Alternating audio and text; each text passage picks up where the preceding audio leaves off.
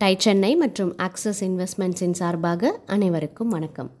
சென்னை அம்பத்தூரில் இருக்கிற இவங்களோட ப்ரொடக்ஷன் யூனிட்லேருந்து தினமும் முப்பதுலேருந்து முப்பத்தஞ்சு வேன்களில் இனிப்புகளும் கரக் முரக் கார வகைகளும் நமக்காகவே விற்பனைக்கு இவங்க அவுட்லெட்ஸ்க்கு ஃப்ரெஷ்ஷாக வந்து சேருது. இதை நினச்சாலே சாப்பிட்ணும் போல் இருக்குல்ல? இப்போ பல பேர் நான் எந்த நிறுவனத்தை பற்றி சொல்கிறேன்னு கெஸ் பண்ணியிருப்பீங்க அதே தான் அடையார் ஆனந்த பவன். ராஜபாளையத்தில் ஒரு விவசாய குடும்பத்திலேருந்து வந்தவர் தான் திருப்பதி ராஜா.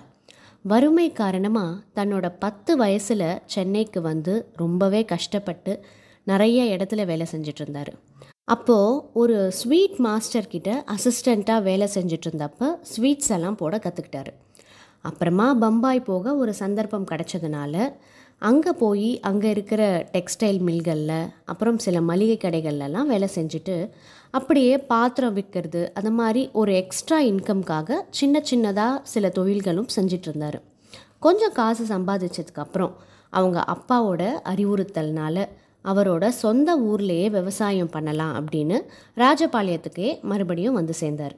அங்கே விவசாயம் செய்ய ஆரம்பித்து அதோட சரி நம்ம தான் இந்த ஸ்வீட்ஸ் எல்லாம் போட கற்றுக்கிட்டோமே இந்த விவசாயத்தோட நம்மளே ஒரு தொழிலையும் தொடங்கலாமே அப்படின்னு நினச்சி ராஜபாளையத்தில் ஆயிரத்தி தொள்ளாயிரத்தி அறுபதில் குரு ஸ்வீட்ஸ் அப்படின்னு ஒரு ஸ்வீட் ஸ்டால் ஆரம்பித்தார் ஸ்வீட் ஸ்டால் ரொம்ப பிரமாதமாலாம் போகலை. அந்த சின்ன ஊரில் எத்தனை பேர் தான் ஸ்வீட்ஸ் வாங்கிட போகிறாங்க விவசாயத்தில் நல்ல விளைச்சல்.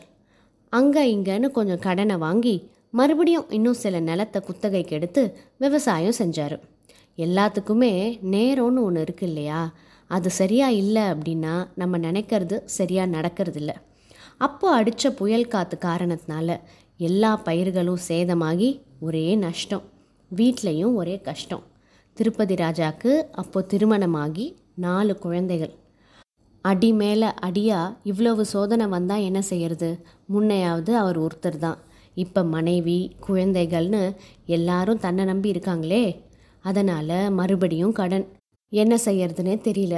வீட்டில் வறுமை ஒரே பசி பட்னி. நாலு குழந்தைகள் படிக்கணும் சாப்பிடணும் அப்படின்னா எவ்வளோ இருந்தாலும் பத்தாதே. நாலு குழந்தைகளை காப்பாற்றுற பொறுப்பு இப்போ அவர் தலையில் தானே இருக்குது வெளியில் போனால் ஒரே கடன் தொல்லை. வீட்டில் இருந்தால் பிள்ளைகள்லாம் நோட் புக் வாங்க காசு வேணும் எக்ஸாம் ஃபீஸ் கட்டணும் அப்படின்னு இந்த மாதிரியான பிரச்சனைகள்.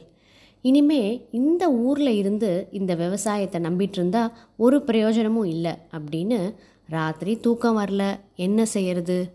திடீர்னு வந்தது ஒரு விடியல்.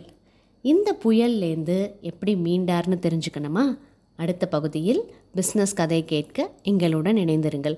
அதுவரை டை சென்னை மற்றும் ஆக்சிஸ் இன்வெஸ்ட்மெண்ட்ஸின் சார்பாக அனைவருக்கும் வணக்கம்.